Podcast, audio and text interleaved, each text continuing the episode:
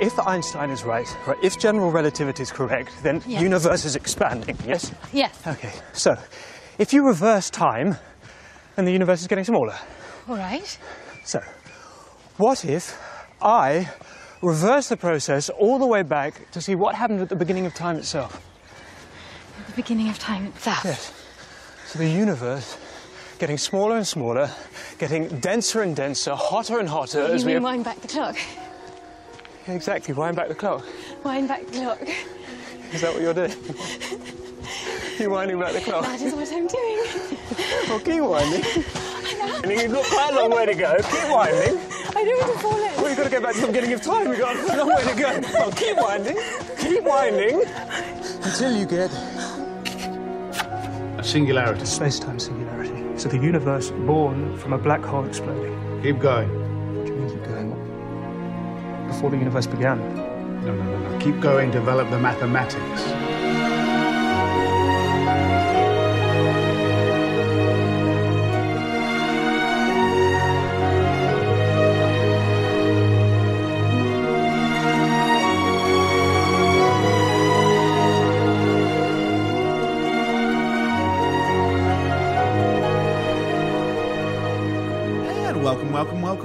Welcome, to the podcast that does what it says in the tin. It's best film ever. My name is Ian.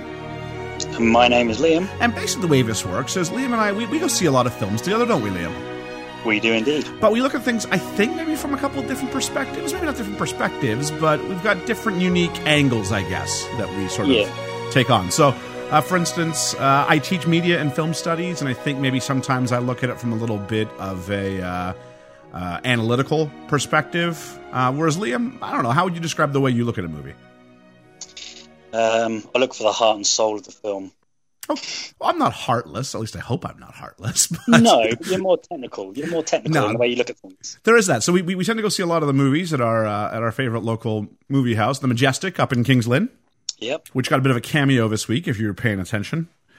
And uh, basically, we sit around afterwards and we go, "What did we just watch?" Whether it was something uh, like Spider Man or whether it was something a little bit more Oscar baity, like uh, The Favorite, for instance. I mean, we had a long conversation after that. Yeah, we did. And about a little over a year ago, I bought Liam a poster for Christmas, and it was all about the 100 films you have to watch before you die. And we got through eight of them and then realized we should really be documenting this somehow. And thus, the idea for a podcast was born. And we got what, Liam, like three or four episodes into this, and then we all got told to stay in our respective houses.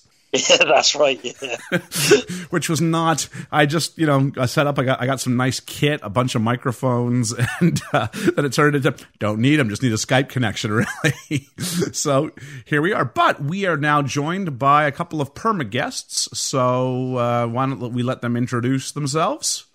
Hi, my name's Ellie. And I'm Georgia. And Ellie and George have been joining us. Uh, well, back when we were doing it in, in the in the studio, that sounds so professional. but back when we were doing it all at the In same, your house. yeah, back we were doing it at the uh, at, at the studio of awesomeness in uh, East Anglia here. Uh, we would have our, our fact check corner, and we would have a, a sort of a rotating guest system. And now it's just kind of turned into two perma guests, and that's that's great. I think it's been helpful in these uh, weeks where we're doing it from a bit of a distance. Liam, I've enjoyed it. How about you? Yeah, I've- yeah. I, I mean, enjoyed it. I haven't I haven't enjoyed the distance, difficult- but The only thing I find difficult is the distance and the um, technology. yeah, I prefer to sit in the studio with you and record. Yeah, I mean, last time I had to put a little bit of a disclaimer at the start, just because some gremlins got in the uh, got in the audio. I think it sounded pretty good, but at, at the end of the day, but still, it was a bit of a process. It's a lot easier when you can look at each other and go, "Okay, you're going to talk, or am I going to talk?" Whereas right now, we're just kind of trying to guess for for for best situation. So Yeah. It'd be a lot easier if there was one simple way we could all be set around the room. And that kind of leads us to today's film about one simple theory of everything, which was the film choice of the week. And Ellie, I think it was you who suggested Theory of Everything. It certainly was, yeah. Uh, can you tell us why you chose Theory of Everything for your nomination? And so I've not, I've never got around to watching this film before, but I've really wanted to for a long time. Um, I think it sounds, well, it sounded like the kind of film that I would enjoy. Um, and I know that Eddie Redmayne got a lot of um, good press from it. Um, I believe he won a won an Oscar for, for best actor for his his work on the film. So um, was really looking forward to seeing it. Yeah. Georgia, had you seen Theory of Everything before you watched it for this? I hadn't. No, it was one that I was aware of when it was like came out and all of the hype that it got, but it just wasn't anything that I was particularly bothered about watching at the time. Um, but I, spoiler, I kind of enjoyed it, so I'm glad I've watched it. Okay. Liam, uh, had you seen this before? I had around about the time it came out, Okay. and I wasn't too keen on watching it to be fair. Okay. But I was pleasantly surprised the first time round, and totally blown away the second time. So was it was it the first time you weren't looking forward to seeing it, or were you not looking forward to revisit it for, for, for the podcast? Mm, no, the first time. Oh, okay. See, I hadn't seen it before either, and I might have been a bit jaded on it because this was about a stretch where a bunch of biopics came out year after year after year. And generally, it became anybody who was any sort of an actor took the biopic because they wanted to win Best Actor. It was that kind of a of a gimmick, especially people who were playing others who may have been uh, facing some sort of disability in, in their life. So Jamie Foxx wins for Ray, and um, more, more recently, of course, we've had uh, oh, what's his name? Who won for playing Freddie Mercury? Rami Malek. Rami Malek. Malek, Yeah. yeah. And then even Taron Egerton, who won the Golden Globe, of course, for playing Elton John. So it does seem to be, but especially if you play someone with, with some form of, of uh, disability, I mean, that, that also um, helps. And someone who was icon- iconically known in society as Stephen Hawking as he became uh, in his later life, especially thanks to things like The Simpsons and The Big Bang Theory, which kind of took Stephen Hawking places you might not have expected an academic from Cambridge University. So let's talk about the theory of everything. It was a 2014 film, uh, premiered at the Toronto International Film Festival, TIFF, uh, in September 2014, but made its UK release January 1st, 2015. It had a budget of $15 million. Anyone want to guess what kind of a, a haul it took at the box office? $15 million budget. 217 million. There's the first bet. 217 million? Um, I don't know. I can't imagine it being hugely popular before it was. Um, before there was a big hype about it from the critics. Uh, I don't know. Uh, 150 million. I know absolutely nothing about box office figures, so um, 200 million. Okay, so I mean, George's point was kind of where it was at. I mean, movies like this tend to get released right at the very, very, very end of the year, so they're eligible for the Oscars, and the Oscars, of course, are, are very soon into the next year, and you get all the hype from the BAFTAs and the Golden Globes if you're lucky enough to be nominated, which this obviously was. Eddie Redmayne pretty much lapped the circuit with the awards. Uh, and so uh, it did okay. It rode that to uh, $123 million worldwide. So, I mean, Still good. a large chunk of change. I mean, it's not the billion dollar movies we're talking about today, but this isn't that kind of a film. This was never going to be the one that everybody goes to see. You have to go see this really if you're into biopics or you're into like long drawn out romance sort of films, and that's not really your mass appeal film, no matter how good it is. But still, I mean, it, is it okay for a working title? And working title, who made this film, are usually the kind of people who make you things like Bridget Jones's Diary and Love Actually and things a- a- along that nature.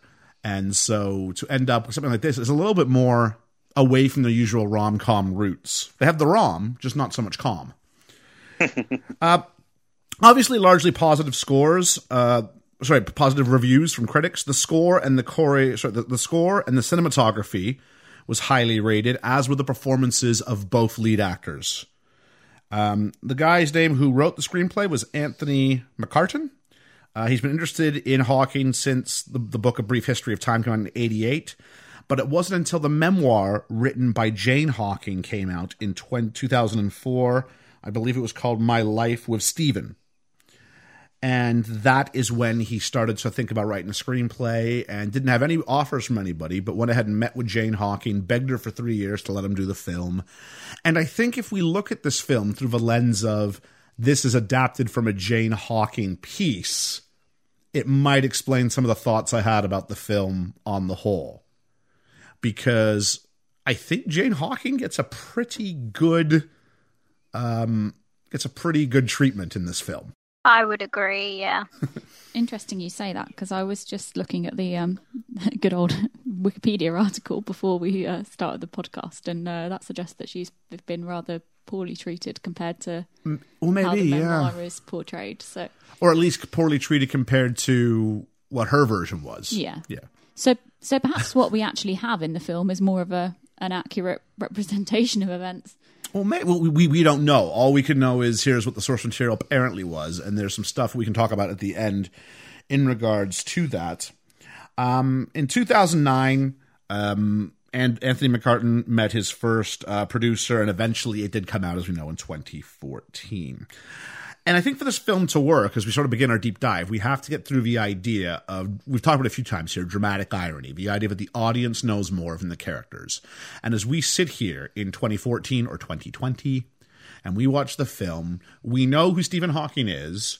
We know roughly what Stephen Hawking in our brain looks like, uh, how he looked like when we were introduced to him in real life, or at least through the media as, as, as we perceive him.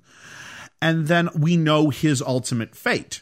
And so uh, the conversation that was happening here was the idea that it does limit our investment at certain elements. And yes, it does. Like we know, surprise, surprise, Hawking's not going to die in that initial two year window.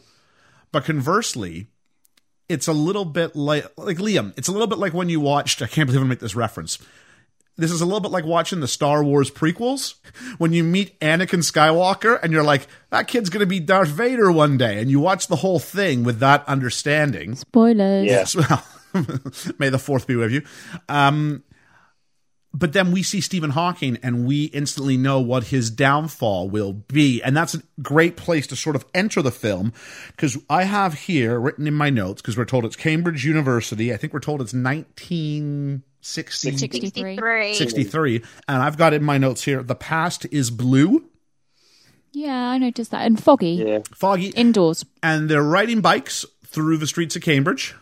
That was one of my three notes. It says bikes in Cambridge. How original. Yes. For anyone who's not from around here or hasn't ever visited Cambridge, if you walk through Cambridge city centre, you will be run over by a bike at least once in your journey there. However, we see this and we see Stephen Hawking, played by uh, Eddie Redmayne, and we see him riding a bike and laughing and jostling and winning the bike race and being very, very physical. And immediately to me, that was a bit of an emotional sucker punch because I'm watching everything he's going to lose. There's also the Yeah. scene where he's coxing the rowing team as well, isn't there? Shortly after, yeah, yeah, yeah. So we get the idea that he is within his circle, he's popular enough. He's physical. He enjoys the company of others. There's things he likes to do. And we know this is all going to be taken away from him. Uh, I do have, as they go up to this, they ride their bikes up to this party they're going to. And it just looks like a building from the outside. And then when you go in, the music is loud at this party in 1963. I have it, they have the most soundproof walls ever because I couldn't hear any of the music on the outside. But once we get inside, that place is rocking. Yeah. I hadn't really noticed. Um, and so we meet at this point. We see uh, Stephen Hawking and his friend Brian. Uh, Brian, who Ellie, you you realized was Um, he's the guy that played Viserys Targaryen in Game of Thrones, which I didn't. I didn't actually recognize him from that. I was trying to work out where else I'd seen him Yeah. before. Um, turns out I never discovered where that was, but just came across the fact that he was Viserys. well, you'd obviously looking. seen him as Viserys I have, Targaryen, but I yeah. just didn't. I wasn't recognizing him as Viserys. I Right. think he looks completely different. maybe it was just film. his voice or something about his spirit. I don't mm, know. Maybe, yeah. But he's there with with his friends, and then in walks Jane, and Jane is with her friend, and her friend really her sole existence was to like allow us to see how different Jane is from her friend because she walks in and goes, "Ugh, scientists." like, ugh, how awful! It's the it's the people who study like the properties of the universe. Uh and so uh, we get that idea. And then there's a nice little meet cute where, uh, for some reason, within moments, Stephen and um, Jane have exchanged the fact that Stephen doesn't believe in God and Jane very much does believe in God. I found that really strange that that was like in the first topic of conversation that they have. I was struggling to follow it so I went, "Have I just fallen asleep for two minutes and they've skipped some dialogue?" No, they're just talking about God straight away. I mean, this could be the idea that Eddie Redmayne's playing awkward Stephen Hawking, or maybe at this point he's just playing awkward Eddie Redmayne. I don't know. But he's doing that whole awkward thing. Um, and this has just come up really, really quickly. We quickly get they appear to be diametrically opposed, yet they seem to have a connection. He science, she does art, not just art, but poetry, not just poetry, but romantic European poetry. Uh, and then she's Church of England and attends every week, and he's atheist as they come. and so then we cut. There's just a really interesting bit where, where we hear um, Stephen talking about how he could have. He basically is telling a story about being at Oxford, I think it was before this, Yeah. and he says. Uh, they I gave him two options. They could give me the second class degree that maybe I deserve, but I tell them I would do my doctorate there in Oxford, or they could give me my first class degree, and they never have to see me again. And whether this is true or not, it doesn't really matter. It's a great story, isn't it? fantastic story and i really hope it is true because Yeah. it just speaks to the kind of level of wit of someone who would actually offer that to their professors in a viva at university I'll admit that besides my knowledge of Stephen Hawking allowing himself and even his disability to be part of the joke at times at things like The Simpsons and Big, Big Bang Theory, I didn't know him to be a funny guy, but this film clearly wants you to know Stephen Hawking is funny. I did know he was funny. I've seen a, li- a couple of little bits and some interviews with him in before where he doesn't talk about science. He talks about um, him and his life, and it's mostly just jokes at his own expense. Um, he is really quite a funny guy who I think, like the film portrayed, saw himself originally not living for very long, wanting to do as much as he could in that time, and then continuing to do as much in the time he didn't know he had left. So he just kept going and going and going, but not taking anything too seriously because he knew he wouldn't have an infinite amount of time. Isn't it incredible though, right? He was given two years Yeah. and yet he lived in his seventies. Yeah.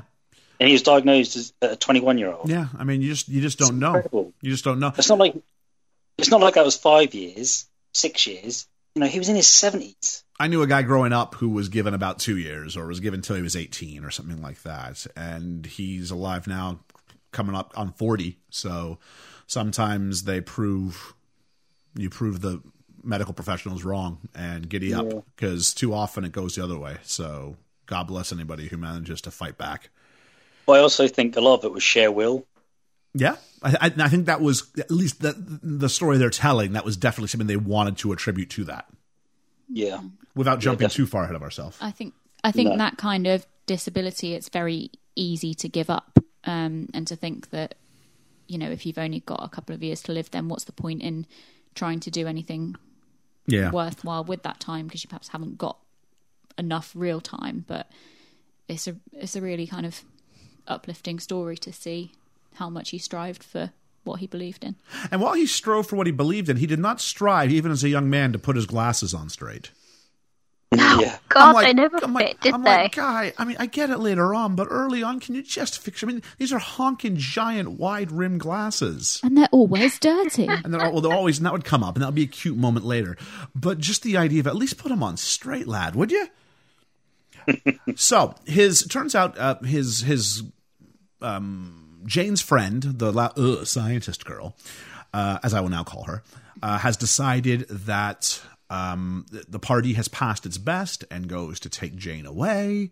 And then Jane rushes back and gives her phone number on a napkin to Stephen. And as she rushes out, and as he's looking at it, his hand starts to shake a bit, and we get our first glimpse of going, oh. And we know obviously even more than Stephen does at this point. So it's really quite interesting how that plays out and how much we're allowed to see him struggle, and we're the only one who really gets to see him struggle.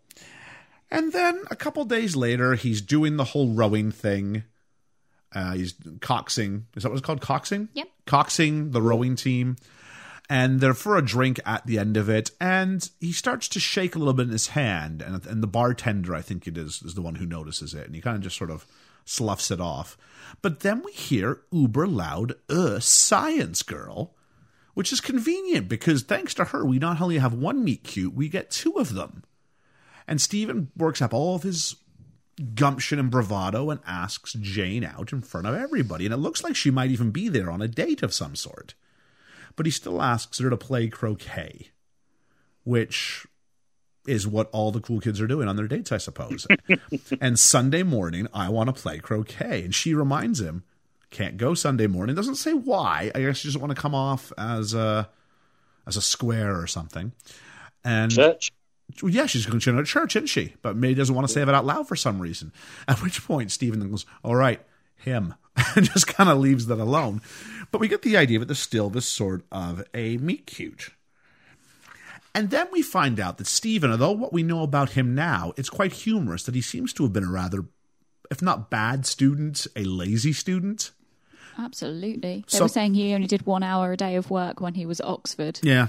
for his undergraduate degree. So much so that um, his friend Brian wakes him up and says, "Have you forgotten you you are a, uh physics major uh, doing a doctorate at one of the most prestigious universities in the world?" Because he's woken up, hasn't done I think any he says of the pretentious, ten. actually, doesn't he? He is a little bit pretentious, but I mean, we met the, the professor in an earlier scene, uh, Professor Dennis, and uh, he kind of lets them know that you know none of them are probably going to get any of these questions, and seems to have especially low expectations for Stephen early on. So Stephen wakes up late, uh, tries to have a go at it, uh, knocks his coffee off because his hand is tremoring, and has to write his answers in the back of a um, was it was it a ra- timetable. yeah it was a railway schedule, wasn't it? Yeah. Yeah. And so he walks in and um, he apologizes. And as always, Stephen seems to be walking in late to places in this movie. And the professor, who looked like a discount uh, Stephen Fry to me, but Georgia, did you recognize where he was from? I didn't, but I did recognise him, and it was throwing me off. Ellie, Where you is he from? didn't you? He plays Remus Lupin in the Harry Potter I series. thought so. Yeah, or, yes, or Inspector thought Goole in the terrible remake of Inspector Calls they Oh, did on the yeah, of BBC a couple he years is, back. That was dreadful. Um, but and so it turns out that um, Hawking apologizes because he only had time to get nine of a ten or something like that. And at this point, the professor kind of has his Good Will Hunting moment and goes, "All right," and then walks in and takes him to this fairly ordinary looking workroom, but it is the workroom where some of the greats of Cambridge University have developed the next great breakthrough in humanity. Splitting atoms. Splitting the atom, thank you. And there was another one that was named. I forget what it was. And, uh, and just leaves Can't him there. remember. Yeah. And Something impressive. Very historical stuff. very historical stuff. And now he gets the idea that he is he's been labeled, he has been chosen, he is the golden boy. It was supposed to be impressive if you could get like one or two of those ten impossible questions. When he got nine, it was like this he, he is the chosen one. It's never a Star Wars reference. He is like the chosen one. He is the one who will bring balance to the force.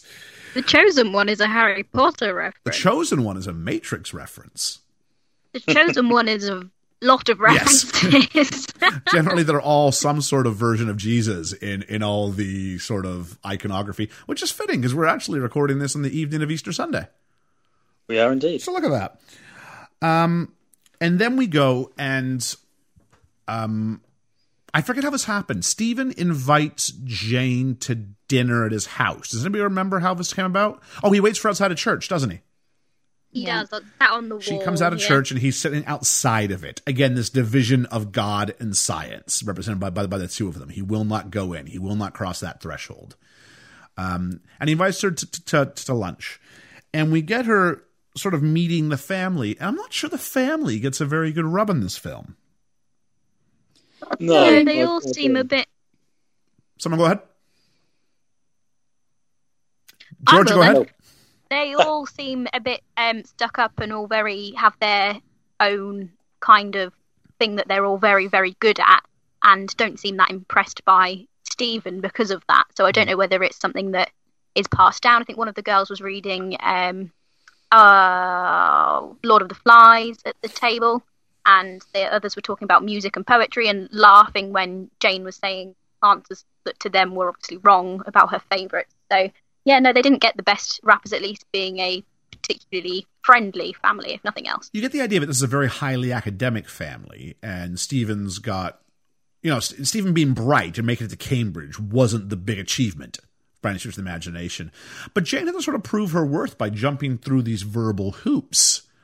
And they kind of grill her about why she believes in God. and uh, she sort of turns it around on Stephen, and Stephen says, "Well." You know, any physicist worth his salt shouldn't believe in God. And she kind of says it sounds more like a problem with physicists than a problem with God. And that seems to pass the test. And the family all kind of back down. At this point, I'm going, okay, at first I didn't like the family. Now I think they're okay. Although that would change as we went back to it later on Oh, in, yeah. in, in, in, in the film. They're awful. But after the first bit, I was like, oh, I rather, yeah, the family's okay. That was my take, at least at that point. I didn't particularly like them throughout it. I think even then, even where she asked, answered their question with a answer that they deemed appropriate, it was deemed appropriate as in, okay, then you can stay, rather than a, oh, okay, actually we respect you now and we're going to invite you into our family. It was more of a, all right, you'll do kind of moment than a, uh, Yeah, but- um, Don't forget, it's Jane's view. Yeah, and The I story is Jane's view, so like- she's going to be a bit more um, one-sided. I was about to ask that. I said, you know, Jane, or sorry, all these people comes with the perfect thing that wins her the respect of the whole family, and then they all back down. I'm like, it's just really hard to divorce the story from the source, isn't it? Yeah, yeah. But also, from her view, it's going to be a negative look back on the family, isn't it? Given how they treat her later in the film. we can talk about that because I'm, uh, I don't know. I don't know, but I don't want to get ahead of myself in that same breath. But he does during this dinner say, and I'm going to take Jane to the something ball. I didn't catch what ball it was. He said he was inviting her, I've invited her to the something ball. the May ball. the May ball, and they all kind of go, "Ooh!" And as as they're all making a big deal, he kind of looks at her, and then he actually does ask her. Obviously, this has been sprung on her by surprise, but it's a great transition into the, maybe the most beautiful scene in the whole film, uh, just from a pure aesthetic standpoint, which was the May ball itself, of all the fairy lights, and it all looked very vintage yet timeless. Yet it could have happened today. It does happen today. They still have a Mayball every year. Yeah, I guess I just meant like nothing there looked out of place, though. I mean, you could have people in those because it is Cambridge. Yeah. Yeah. It's one of those lovely traditions that they still have. And they are exchanging uh, witty repartee, but not just witty, like highly academic witty repartee. And then she asks him if he'll dance, and I wrote this down because I fully endorse this. Dancing is a phenomenon I'm happy enough to observe, but have no intention whatsoever in participating in. And I kind of went, "Yeah, that sounds good to me." And if, Sounds exactly like you. and if it was Hawking, then it's hot. If it was good enough for Hawking, it's good enough for me. Although he did dance a little bit later, so. I mean, there's on- hope for you yet. what was the thing? They go on the carousel, and they, she, he starts giving her some stuff about um, how the phosphorus or whatever in the tide gets trapped in the bow ties, and that's what makes them glow more so than the women's dresses underneath the UV light. But then she starts coming back at him with some poetry. And he's sort of floored, and then he comes back with some more signs, and then she actually they're underneath a starry sky, and she quotes the Bible at him you know, in the beginning there were the heavens and the earth, and the earth was dark and without form and void. And then he asks her to dance, and it's like he's met his counterpoint again. Even though she's so Church of England, um, he sees beauty in this. And keep in mind, she's very much representing herself, at least in these early stages, as if not his equal, she can hang with Stephen Hawking on a mental level. Yeah. So, but then he does dance with her, and it's like he breaks his one rule. And I guess this is the idea that she is the exception. She is the she is the chosen one. She is special. um, and then we. So I have written down my thing. They're both kind of sapiosexuals in the sense. Do do do we do we all know what sa- sapiosexual is? No. No, anybody? No. I know what you mean. Yeah, A sapiosexual is, might want to is someone the others. someone who kind of um, finds himself sexually attracted to intelligent people, and it's the intelligence in the other person that actually f- is what is appealing to them. Oh, okay, yeah. So that's I can get that. and it does seem like because to both of them, I mean, Jane's a Jane's a pretty girl. I mean, she's not. There there wasn't that moment where she walked across the room and all the guys went whoa.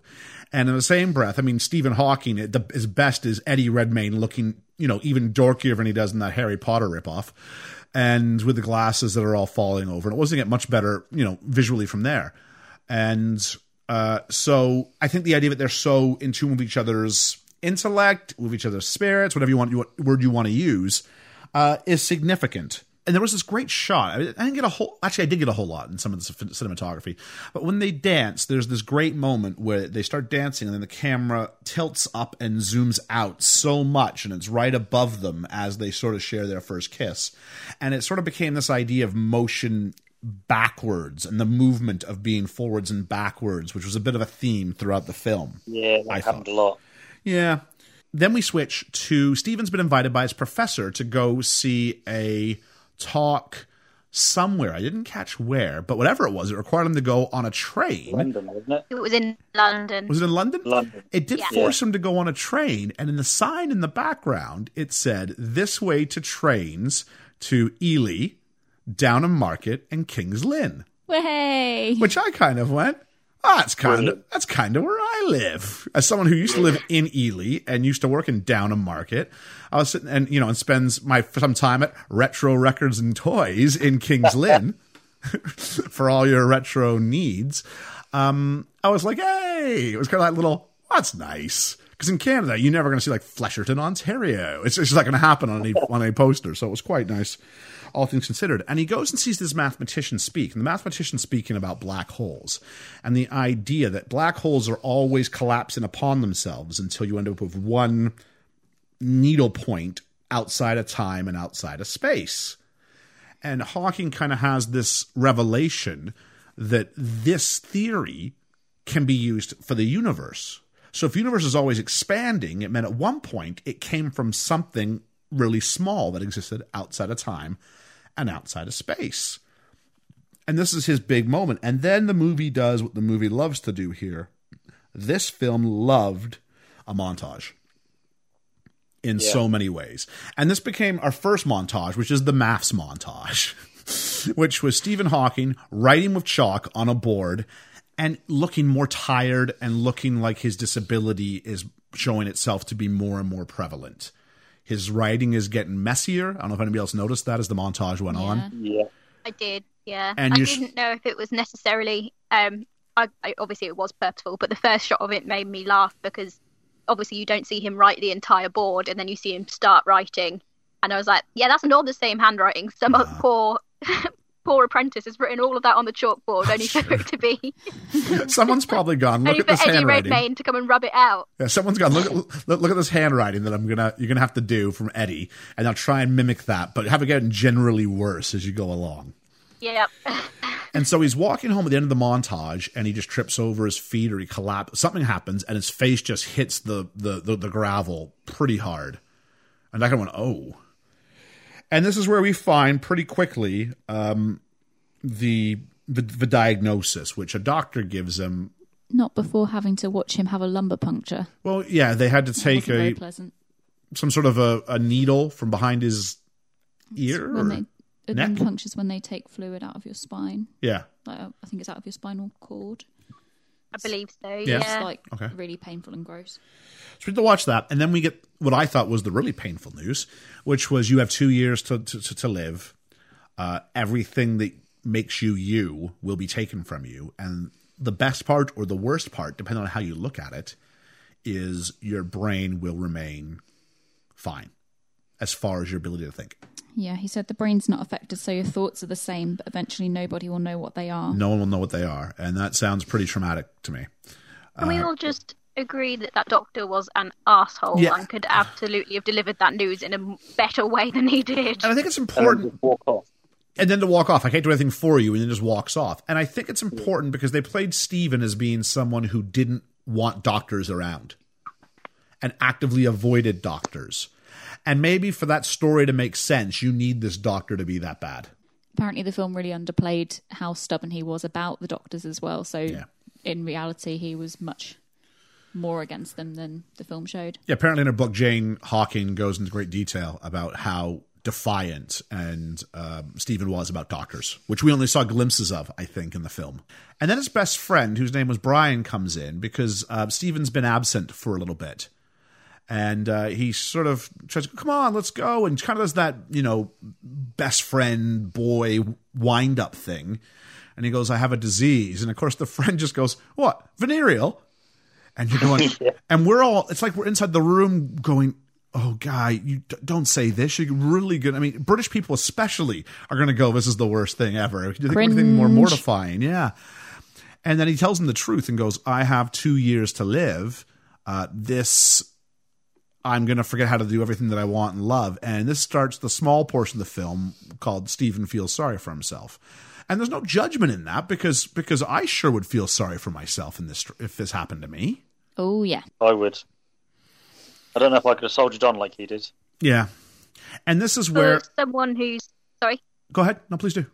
someone who's had a diagnosis, not anywhere near as bad as that, and I wasn't told I'd die anytime soon, but for having a diagnosis that affects your day to day life, you do feel sorry for yourself, especially when you're first given it, because you go, well, now what am I supposed to do? What's the point now? If everything's just going to keep getting worse, Yeah. why do you bother with anything now?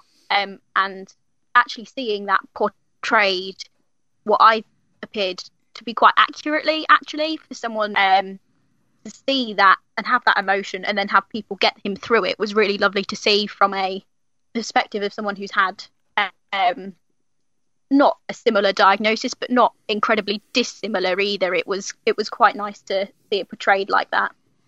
Just sort of the sort of what the way that someone who receives that news deals with it, and maybe the fact that Stephen tries to push everybody away. Yeah, yeah, it was nice to see that accurately done because people expect you to kind of like accept all the help you're given in that kind of situation, but you don't want to necessarily. So it was nice to see that part of it wasn't cut out. It's an important part of the journey, I think. Yeah. And really, he would have succeeded at pushing everybody away, except for Jane is a force of nature. And so she comes into his, I mean, his room is so red. And if you want to talk about the semiotics of color and anger and um, hurt and frustration, Stephen is bathed in red. And Jane comes in from the outside with the golden sunlight behind her and comes into his world and tells him, You owe me a game of, eventually, because he says, Leave, just leave. I don't want to see you, just leave. And she reminds him, You owe me a game of croquet. And if you don't come out, I will never come back ever. And, And I- remember, he's watching a black and white movie. Okay, help me with that. Well, everything else is so colourful, like you were saying, with the reds and everything. And yet, he's watching a black and white movie, like he's seeing his life in black and white. Oh, that's interesting. Yeah. And even then, he's still really sarcastic and funny. Like it's it's in a biting way, but he makes some sort of jokes about all the characters on the screen. He says he's working out the mathematical probability of their happiness. Yes, yes, as this is going on. And so uh, she does go outside with him, and they play croquet. Well, I say they play croquet. Basically, Stephen gets a croquet mallet and has like an anger game. But as it's going on, there's two things. Number one, we realize through her eyes just how much he has uh, diminished physically. He's visibly lopsided, isn't he, while he's Yeah. while he's playing and really struggling. And it's it's really interesting to see sort of how quick the progression was, I suppose. But secondly, Stephen Hawking, like even in the early parts of a severe illness, is a better croquet player than I will ever be. I'm really, really bad at croquet. And so I was kind of going, no way do you make all of those shots unless you have been playing it through your entire childhood, which you may well have done. Like I get the idea that oh, he's like Found last year I was quite good at croquet. Did you? like, I got the idea that he's like a world renowned physicist, but it doesn't imply that he's got any coordination to begin with, let alone. But it was his game of choice, so. But he storms around, again, still feeling sorry for himself, and then storms off and into his room, and she follows him into the room. And uh, I have written down in my notes Does Jane have any negative qualities whatsoever at this point in the film? No. No, she is the angelest of angels who ever angeled. Yeah. Again, her story. And then she has this moment where she reaches out as he's in his poutiest, and again, justifiably so. I would be too. But grabs the glasses and wipes them off and says, Your glasses are always so dirty. And I said crooked in my notes, but you know, dirty, she can fix both of them. And she cleans them off. And uh, are the glasses dirty? Is that a symbol for how he's seeing things negatively? He's seeing things through dirty lenses as opposed to through clean lenses and what that means. Yeah, that's I think, yeah, I think that's the conversation they're kind of having there without actually saying those words. But it is an intimate moment. The fact that you're going over, you're reaching off, You're, you're, you're and you're taking care of him, Yeah. which is going to be what her life is largely going to consist of going forward, taking care of him. And so um, he comes in with his uh, with his canes, and he's got a new lease on life, and is, tells his professor, "I want to study time." Go, okay, great. Dad, Stephen's dad, tries to convince Jane that um, he's not going to live long, so she should pretty much just give up. He says, The weight of science is against you, and this will not be a fight, Jane. This is going to be a very heavy defeat for all of us. Um, and I think it's kind of the idea as well that he's going to prioritize the science and his own studies over. He has to work. He's got two years. yeah. He needs to work to get everything he wants to out of life. Yeah, so I think it's the idea kind of the, the father's saying, Look, I know my son, and you're not going to be his number one priority, and you might as well just quit while you're ahead. Now, they come at things obviously from a scientific perspective. George, I'm curious about getting your perspective on this. Because we know Jane is uh, someone who studies poetry and romantic poetry, so there's uh, emotion involved. Something that this family doesn't seem to have a great deal of. They're very rational in how they're dealing with this illness. Also, we know her to be someone who's got belief in God, so in the impossible, even in miracles, if not faith as a concept is that kind of what we're seeing at play here? Is Jane's perspective that she is the personification of these sort of elements? Um, I think you probably can look at it that way. I think also she's probably got. She's obviously she's incredibly religious and believes in God. I think she's probably praying for him most of the time. So she's hoping that that will have some sort of impact on it. Um, I should imagine she's also, as she knows him in a different way to his parents, because obviously we see him being silly, messing about, doing all sorts of different things that perhaps his parents don't know him to do. And so she might feel like she's got a better insight into how he will cope with it, especially being the person that pulled him out of the funk he was in. Um, so she might have seen a spark there and gone, No, I think he will pull through this. I think he will defy whatever it is that you are telling you. I think he will do all of the science. I think he will do all of this studying. But equally, I think he will um, live his life in every other way as well. The ways that she's teaching him to enjoy. She teaches him to enjoy the dancing. She teaches him to enjoy the poetry and all of those other things. And things that inevitably make someone not a robot. Um, which again is a strange comparison to make with Stephen Hawking, but it is something that you kind of go without her. Where does his life go? What Oh, does yeah. his life look like? Does it end two years into his diagnosis because he doesn't do anything else with his time? Um, and so I think it's a really interesting perspective. I think even this film was obviously done from her, um, her words and everything. I think she probably did have quite a big role in keeping him going, keeping him alive, keeping him thinking about other things and not just himself and the news he's been given. Like Liam, how I di- agree with that. how different is this story, Liam? If um, she leaves when he says go, if she goes fine and takes off, like how much different is everything? I think um, he would have ended up just being a hermit away, just studying, and I don't think his life would have lasted that long. I even wonder if he I would. think Go ahead. I think I think you need um, heart and soul, and she gave that to him. I know it's her words and her story, but Yeah. I genuinely believe that by having a family around him, by having the support network of his friends, his colleagues, and her, that kept him going. And I think without that, he wouldn't have lived as long as he did. Yeah, not the idea of things that keep him going. Uh, we then cut from here into a series. uh, It's not a montage, but this one's kind of hidden, kind of cleverly because it's done through like like a home movie to show the passage of time.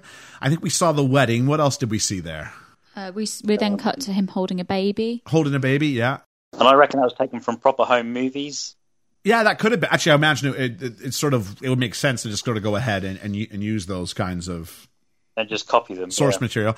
And we have a shot of a very sort of uh, modest house in Cambridge, which I have every reason to believe that's going to be the house they actually did live in at some point. Why wouldn't Yeah, you? Why I'd, wouldn't I'd you? say so. Yeah. And so, um, and then we cut to there's some feet dragging, and he's now got two canes, and he's dragging himself into his PhD um, interview, which does happen when you when you have a PhD, you have to sit there and stand before a panel or sit, but Stephen chooses to stand, obviously, and sort of defend your paper. And it's a panel of people who have their PhDs who are responsible for being part of that process. I believe this was his PhD Viva, so similar to what he was talking about at the start with what he had to do at Oxford, where he gave them the you either give me a tutor and I stay, or two or a first and I leave. Um, this is the similar kind of end of the end of the PhD interview that they have.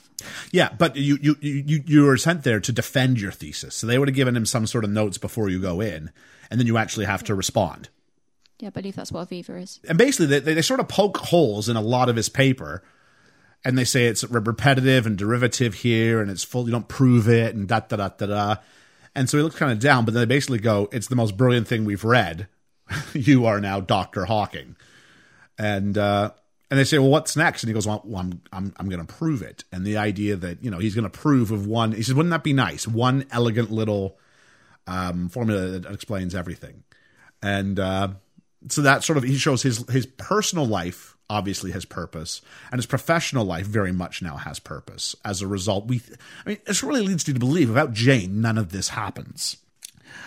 Um, and so there's a celebratory dinner, and it was a great moment because everybody's celebrating Stephen's successes, and he's struggling to eat. Is it peas or is it soup? Yeah. Something. peas. And with a spoon, and he has his face all the way down, and then the sound kind of muffles out, and we just see everything from Stephen's perspective. And you can't help it; sort of disembodies everybody by taking the heads away almost, but we see how easily people are reaching for wine glasses and picking up bread and passing the salt.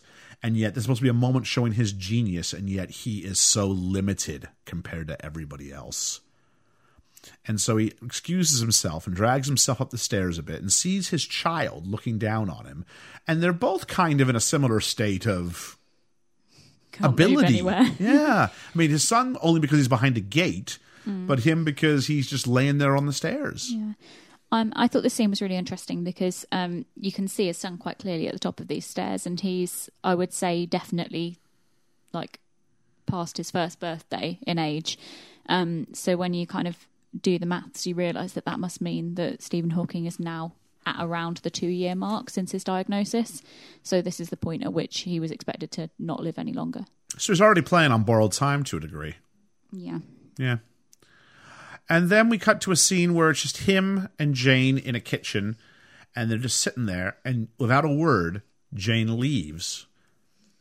And Georgia, he comes back, sorry, she comes back silently with the wheelchair. And without a mm. word, Stephen gets up, he puts himself in the chair, and says, after he's done, he goes, This is only temporary. Mm-hmm. But it's a soul punch, I think, because we know he's never getting out of that chair. So I found Yeah. that I found that an impactful scene, Georgia. How do you find it? I found it to be really interesting as well. I thought it was e- also a bit of a soul punch because it's not him that chooses the wheelchair. She kind of goes, "You need this," without actually saying anything, um, and that's a bit heartbreaking as well. And then he gets in it and says, "This is only temporary," and it fills you with this. He really, you you know, he really believes it. He wants it to only be temporary, but I think there's a bit of it. Obviously, we know it's not, and I think to a certain degree at that point he also knows it's not, but really wants it to be temporary. Um, he wants to get back out of it, but just knows he can't live without it at the moment, and it's it's a very humbling kind of thing to watch someone go, "Yeah, no, I need this help," um, without saying anything, without protest, without pity. He just sits in it, and it's it's very powerful.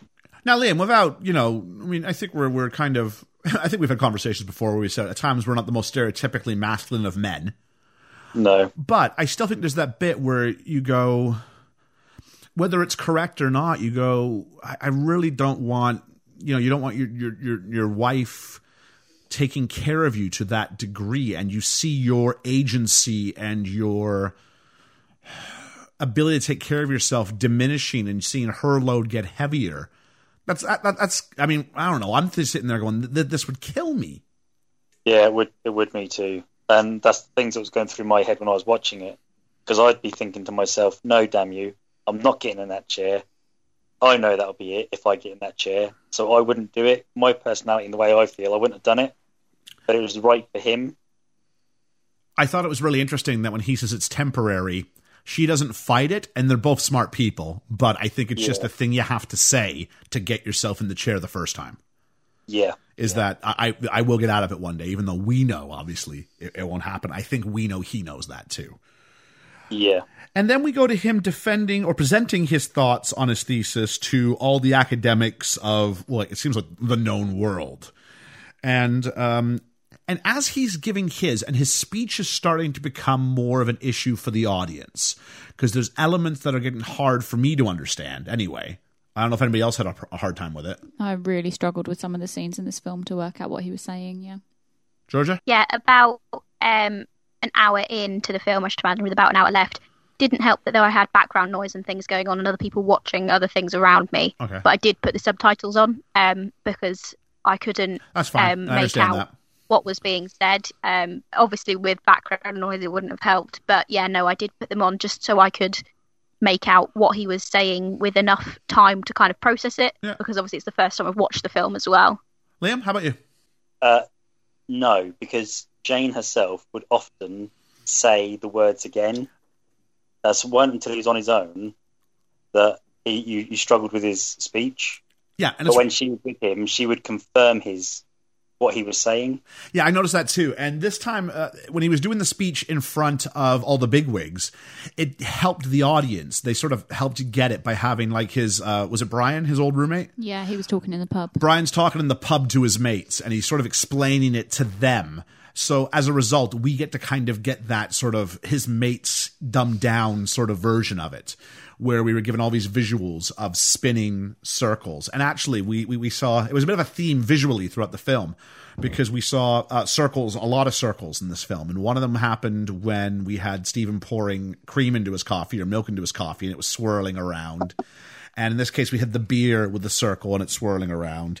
And this became, I think you're right, Liam, a bit of a uh, device used by the filmmakers to make sure that we knew what he was saying uh, without resorting to having to put on subtitles. And I understand why Georgia had to put subtitles on. But I was sitting there, I actually have my notes, I was going to bring it up as a question, but we can talk about it now. You know, was that because the filmmakers could have put subtitles over Stephen, couldn't they? I'm glad they didn't. And me too. I was going to ask about that. Yeah. I think I think you concentrate more in the scene to listen to what he's trying to say, so you focus more on it. I also think that if we're frustrated at not being able to hear him, A, we empathize more with Jane. And I think we also empathize more with Stephen. The idea going like, you know, this is a man who's so brilliant, and the only thing that's getting in the way is he can't deliver the words. Absolutely. It made me feel really sorry for him. And it did did start to really frustrate me in the middle of the film, um, that I couldn't understand anything he was saying at all for a little while. Um, but it did did seem to get better. Um, not you know, but before he had his tracheotomy, um, I could understand some of what he was saying. So yeah, I think maybe it is more of a tool to get the audience to really get involved. Okay. and understand his struggles. You're struggling to listen, so you understand his Yeah. struggles. Yeah. So if we move quickly past a couple scenes, um, there's a scene when they go out drinking, and Brian, his buddy, is helping carry him and take care of him, and it's nice to see that that relationship has been fixed. And there's a great shot where he leaves Stephen sort of laying in the arms of Queen Victoria in the statue, Brilliant. which was fantastic. Brilliant. And then we finally start to see that Jane is struggling. Jane is not Superwoman. And we see the kids running around, and um, we see Stephen's like moving around with them. I think at this point now he has his electric wheelchair that helps him move around. Um, but the thing we do see is that Jane is trying still to do her PhD at her desk, but no one's given her a fraction of the support that she's been such a supportive role. I kind of guess she'd given up on the PhD, but obviously has not. And we start to see her struggle, and um, we see her starting to cry. Um, we see her really struggling with what's going on, and um, her mom suggests you should go to the choir. And as soon as she walks through the doors eh, back into the into the, choir, into the church, and we meet Jonathan, and I've gotten my notes. Could Jonathan be any more attractive? yeah, he was quite pretty. and he's everything Stephen is not. A, he's well, able, right? B, he's uh, a guy who who loves music. He's a guy who uh, shares her religious beliefs. Uh, we find out later he's got a bit of a, a of a wounded backstory himself, in a way that would make so. in a way that would make him and Jane quite compatible. Um, and so he she's, he's invited home because he's going to help teach uh, the eldest of the Hawkings how to play piano. And Stephen experiences this by coming through and seeing another man sat beside his son, teaching him how to play piano. It was heartbreaking. And it's and, and we're left outside the room with Stephen. We don't get that close up shot of the two of them. We see things from Stephen's perspective. And if you consider how tactile of an instrument the piano is, and the dexterity that's required in order to play that, let alone now that his son has kind of a role model who's more able than he is. yeah, and And he's did you also notice how he stuck his arm around the child, Yeah, like a father would? yeah. yeah, that's what I was just going to say. He's sat right up next to him, isn't he? It's it's very much a paternal figure that And I- he's representing. I don't know about you, I, I quite like Jonathan throughout. Yeah, He was my favourite character. Does he? Oh, we're we're getting ahead of ourselves. I'll act surprised when I ask you the question I later. know, Sorry. But no, but Jonathan, I, I quite like Jonathan as a character, and uh, I, I don't think, I don't think he's doing anything necessarily wrong. But I fully understand why Stephen would get jealous. absolutely. Totally understand. Georgie, you've been pretty quiet on this. I think you have to like him for the for you to not resent Jane as well. Um, Yeah, I have that later. I think it's all it's very relatable. You have to understand where it's coming from because at the end of the day, he's still a very, very good, good, guy. Yeah. He's not done anything wrong. He just wants to help. Um, as soon as he realizes he's having feelings for Jane, he leaves. Um, it's all very above board. He does nothing wrong. He wants to just help. Um, and it's not until other people start speculating that he then goes, I can't do this anymore. Um, and I think it's a very noble thing to help another family because you even see the relationship blossom where he's helping Stephen as well. yeah, I think at one point he's helping him on the toilet, Absolutely. and that's um, obviously something very personal. But they're laughing and having fun and all sorts of different bits and pieces, and it's lovely to see. I think with with Jonathan, he's um, he is very much sort of presented like a sort of a fifth member of the family while they're while they're going around, and I think he is portrayed as being very likable, and it's not just because of um, kind of how he fits in with Stephen, but how you see in the scenes before Jane actually goes to the church choir. Um, you've got this bit where Stephen's playing with the kids, um, and he's got his electric wheelchair, and he's sort of knocking things around the room, and you just kind of see her in the other room, and it's kind of like this. Gosh, this is really getting to me now. I'm gonna, I'm gonna be the one that has to deal with this afterwards. I'm gonna have to. I sort of got the got the sense it was like I'm gonna, I'm gonna have to clear this up. I'm gonna have to do this, and it's really bothering me. Um, and uh, then you've got when they go to his parents as well, and he starts choking, and she gets really frustrated because he won't see a doctor, and she goes off and cries, and it's like she's really reached the end of her tether. And then Jonathan comes into the film, that's fair. Yeah, so I think right from the offset we we do like him more because he's a lifeline to Jane. Now, if I can go back to this um, dinner scene, um, it's interesting because I think this starts to show where each of these characters are at. And the dinner, it felt like a, I wrote down the date. It felt really weird. Um, but we get the idea that she's explaining Stephen's principles or his theories to Jonathan, which is great because as Jonathan gets to ask the stupid question and try and get his head around the science, that's an easy way to tell the audience what's going on. And you use Jonathan as the storytelling device for that. And then we find outside that Jonathan's got a similar story. Jonathan lost his wife, lost his wife to leukemia, and so they both know what it's like to care, and they both know what it's like to be a support for someone else and be on the losing side of that battle. Whereas Jonathan's was was, was a quick loss, relatively speaking. Um, Jane's is a much longer thing, and uh, Did you get the bit where um, every question that he was asking is the question she asked, and she answered how Stephen Hawkins answered when she asked the question? yeah, she's she knows his stuff backward and forward, but she's also starting to cut him off when he's trying to give the Yeah. answer. And she almost Yeah. seems a little frustrated with the delays. Like it's finally starting to wear at her just a bit. Yeah, and she's appreciating having a faster paced conversation. Maybe, yeah. yeah, a bit of did. a bit of normality. I think because of that as well, and, and as you can see them all getting on really well, you do start to wonder whether perhaps she is starting to fall for Jonathan. Oh, I, I had it called from minute one. Yeah, But It's um, very clear. it's but then it sort of sets us straight without being too expositional really because when she goes and tells jonathan that she's pregnant he says that he assumed her and stephen couldn't and just doesn't finish the sentence but yeah it, it shows that he obviously hasn't gone there No, I didn't see it that way. All right, I, I just want to recap a couple scenes, then we can get to the, the pregnancy bit, if that's okay. Yeah, okay. So we have more home movies, which I think is important because the, the, the home movies show the development of this kind of three person relationship between all three members, and that Stephen's okay with Jonathan, and that Jonathan's okay with Steven, and it really is a three person codependent kind of relationship. But as it's going on, there's moments, and there's moments like when Jonathan kind of steals a little bit. They're playing hide and seek with the kids, I think. And Yeah. Jonathan and Jane been b- behind the tree, and you're starting to go, oh, these are stolen little moments, and these are a little bit, uh, oh, it's a little bit not quite, quite right. they're very tactile aren't they Very tactile. And then we get the I need to see you, and then I'm pregnant, and it doesn't answer the question for us, like you were, like you were alluding to. And so, what do you do with this? And so, in my brain, am I, am I the only person? I don't think so. So, so when I'll I'll just sort of recap the scene. There's there's a celebration party for the, for the baby, and um, Jane's mother-in-law, Stephen's mother, pulls her aside and basically says, "You need to end this thing with Jonathan now. Who we deserve the right to know whose baby is it." And Jane gets really really mad and really upset.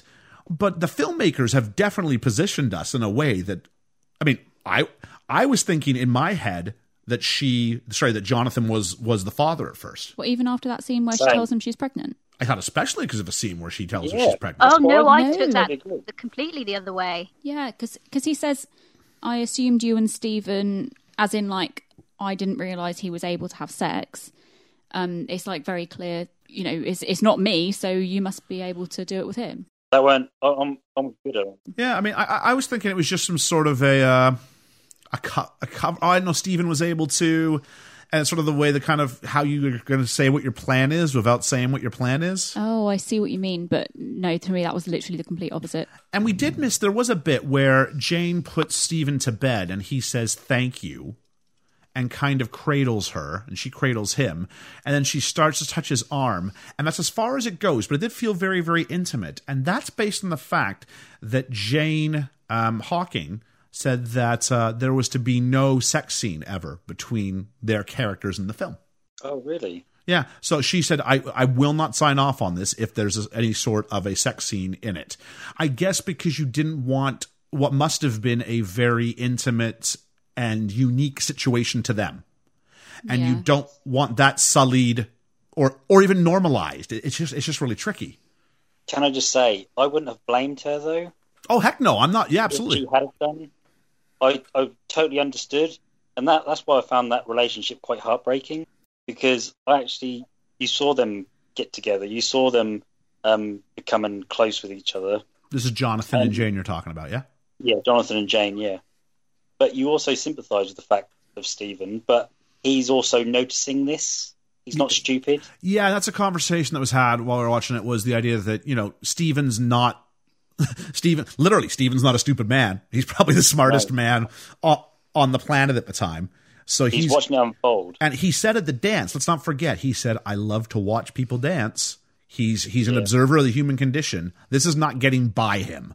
When you are confined to your wheelchair and you can't speak, you got a lot of time to watch other people. Exactly. Yeah. But the fact that he invites um, Jonathan along, not just of a time where he explicitly does, but in that montage, we get the idea that he's very okay with Jonathan being around. And I think on some level, he's made it peace with it in his heart what is going to what is sort of going on. I think it's Yeah. because he can see that Jonathan being around has given his wife a new lease of life and that they're all enjoying their family time together and it's so much pressure and stress is lifted on their relationship. Well, on that note, when asked by her mother in law what's going on, she emphatically says it's impossible for it to be anybody but Stephen. Jonathan overhears this and leaves. And she chases after him, and he admits that he has feelings for her, She admits that she has feelings for him, and Jonathan takes that's the sign that things have gotten too close, and he goes for a walk. So Jonathan is a, cried at that point. did you already? Jonathan is a stand-up guy. He's an absolutely Yeah, stand-up guy. Um, around this time, um, Stephen Hawking has been uh, invited to go see some Wagner in Bordeaux. Um, he wants Jane to come with, but Jane will not fly. So uh, he even says to her, "Invite Jonathan to come along."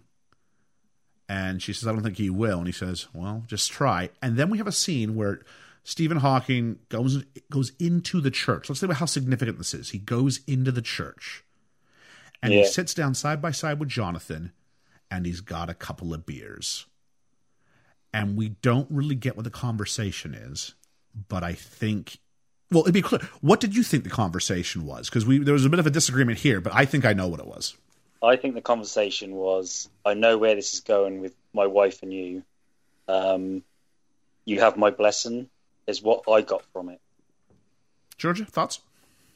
I think it was similar to that. I don't think it would have been as outright. I think it was a please come and help. This is England, after all.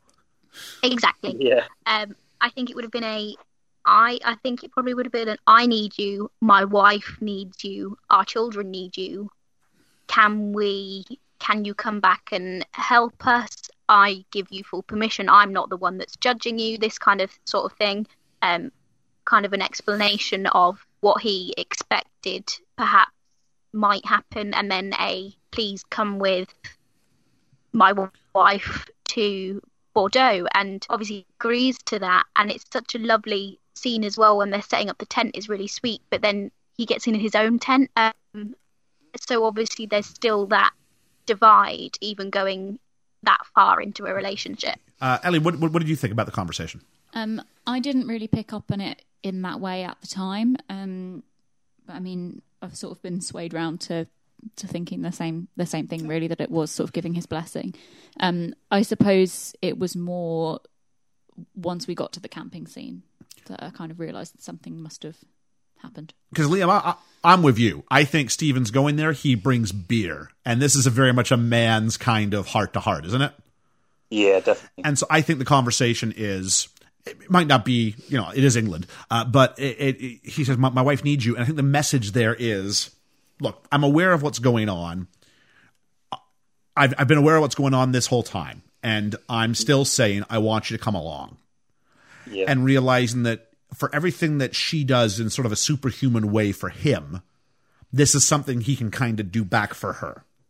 yeah. So, and we have this one with their, what it's it's a very I'm I'm with I don't know if it was George or Ellie who said it, but this lovely scene when they're setting things up at the camping site, and it felt like a very much a little family at that point. It did. And then he goes into his tent, and that was a bit awkward. And then she leaves, but then she gets up and goes into his tent. And wouldn't that just be the night where um, Stephen Hawking chokes and has to be put into a coma when he's away at the opera? And the guilt Yeah. that must have been felt. And then we cut, and she is well. First off, they're they're driving through the underpass, and there's giant lights, both white and red. These circles all over the screen, again representing, I think, this idea of black holes and shrinking to nothing and all that stuff. But then she's cut outside of a plane. And just like Stephen walks into a church, she's about to go on a plane. Yeah. And Jonathan goes, I know I have to back off. And that's kind of the end of that relationship for now. She also says goodbye, and it's it's very much like a final goodbye. It felt rather than just a you know see you back in England. And again, nothing was too salacious. And again, I think we have to consider the source. Right? Yeah. Like everybody's being very above board as much as you Yeah. can in the situation. although I think it's quite implicitly implied, at least I thought it was, from her reaction to what's happening with um with Stephen at that time and the, what is we're shown just before that. Obviously, she goes into Jonathan's tent.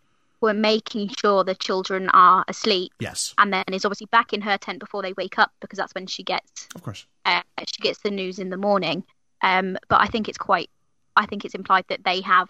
That's probably the first night they've done something that's not above board.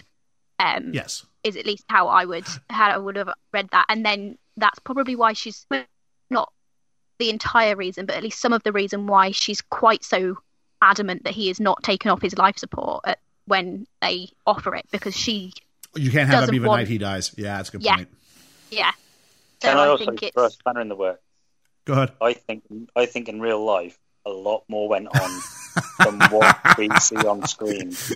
If you have a legal team for Jane Hawking, that was Liam who said that. the views expressed are those of the individuals and do not represent It's those of the podcast. opinion. It's only my opinion.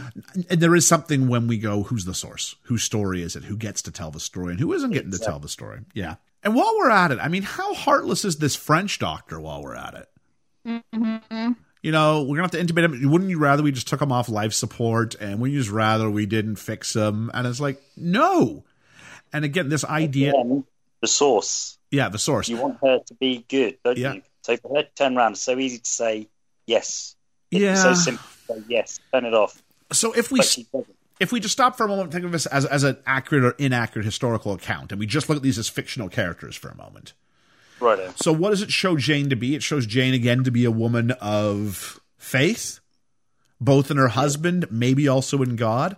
And then we cross cut and we see them doing the tracheotomy on him, and she's outside praying.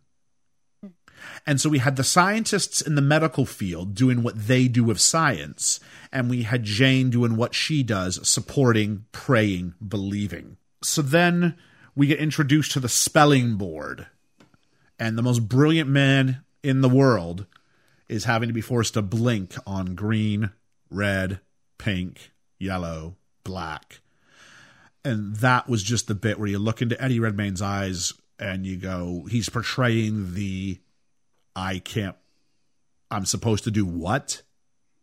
You've got to be kidding me. And just, but giving up without, he's, he's giving up, but doesn't have the ability to communicate with anybody that he's giving up. And all you can do is just sort of look off in the distance and just kind of like not engage. and really not the hard blink. is it frames her face. Yeah. And he can't look look at at her. her. Oh. And the determination as she's looking through tears because she's having to portray, and I'm sorry, but uh, what's her name here? It's Felicity Jones knocked this one out of the park. I thought she was Felicity great. Jones is amazing. And she absolutely is just sitting there, just staring at him, defying him to not give up out of her own guilt, out of her own determination, out of her own support, out of her own goodwill for Stephen in general. and also just being really really brave to go in there and do that because she knows that he's going to hate it and she knows that he's just found out he can never talk again And to start at zero. yeah Yeah. Yeah. And so then we get introduced to Elaine. Is it Elaine? yeah Elaine. Elaine is his new private care nurse, and she's going to help with it. And she starts off and she insists, please leave and shut the door. And for the first time, we see Jane able to have something in her life outside of caring for Stephen. And it's interesting what that does to that dynamic. Yeah, a bit of jealousy there. Uh, from her, at first, I don't think so. At first, I think she's like, okay, great. And then we see what happens. Yeah. And quickly, it turns out he wants a cup of tea and builder's tea. And then she goes out at the end of a day. We, we, we cut to the end of it. And Elaine is going on about how he might be the smartest man she's ever met. And he's so funny. And Jane cuts him off and cu- cuts her off and goes, let's see how you do at the end of the week. Let's see how you feel then. it's, she's making Yeah. him out to be you know that well he is obviously this amazing man but it's like oh you must worship the ground that he what did the And he was going to say walks on, but she went her wheels and- sit on. And I think she says that you you you're so lucky to have him or something. And Yeah. and obviously when you've been been a carer for him all this time with him not able to do anything for himself, obviously he's very lucky to have Jane as well. And oh, it's, it was Yeah. a tough scene. That But I think it shows the years of wear on Jane and going like she was the optimist when it first started, and now twenty years, whatever it's been, of caring for him, have taken their toll. And not that she's lost who she is, but that you know, um, but that unabashed optimism uh, is is is is gone. And so as a result, we're left with kind of this friction between the new shiny toy and uh, and the way things had previously been. And then we get introduced to Stephen Hawking's new voice. And an interesting story about this was when they tried to replicate the famous Stephen Hawking voice, they could not get it to work. And so they reached out to Stephen Hawking because his voice is trademarked. And he gave them Wow. permission to so use cool. the Stephen Hawking voice in the film. That's cool. So he actually recorded the lines and sort of delivered, let the computer program. I don't, I don't know how you want to determine it, but his voice was allowed, his actual voice was allowed to be used. That American voice as well. The fact that it's not British, but now it's American. He's a new Stephen. And of course, what happens? Uh, Jane doesn't like it, but Elaine thinks it sounds fantastic and this idea of this new version. And he's framed in the middle. It's him in the middle and the two women on each side, and we see this sort of pull. Uh, a great moment though is when he's just really quickly he's got a bag on his head and he's driving around after his kids going exterminate exterminate which if you're from America or Canada you might not get. It's a Doctor Who reference and he's pretending to be a Dalek which is one of the villains. But the question that uh, Ellie thought of was How did the bag get on his head? She put it on his head. well no she's in the other room. Like they're laughing at him, and it's it's like he's had this kind of really funny idea on his own that he's gonna pretend to be a Dalek, and like he's done all the setup, and then it's a bit of a tee hee hee look what I've done kind of moment. But someone must have uh, helped him. I should him. imagine it was one of his children, probably wrote on the bag and then showed it to him and like asked to put it on his head, and he ran with it. But I'd be interested to know if that is a actual little memory from their childhood, if that's actually real. I'd be interested that out. And then Hawking has his groove back for the second time in the film, and he comes in, and this time rather than saying I'm going to do my PhD, he's going to be on time. He goes, "I'm going to write a book," and Jane asks him, "Oh, a book? And what's that going to be about?" And he just responds, "Time." And um, he goes back to Cambridge, and it's all these shots of Cambridge University. And I've written down in my notes here Hawking's book and Cambridge porn. And I did not realize how accurate that statement was about to get.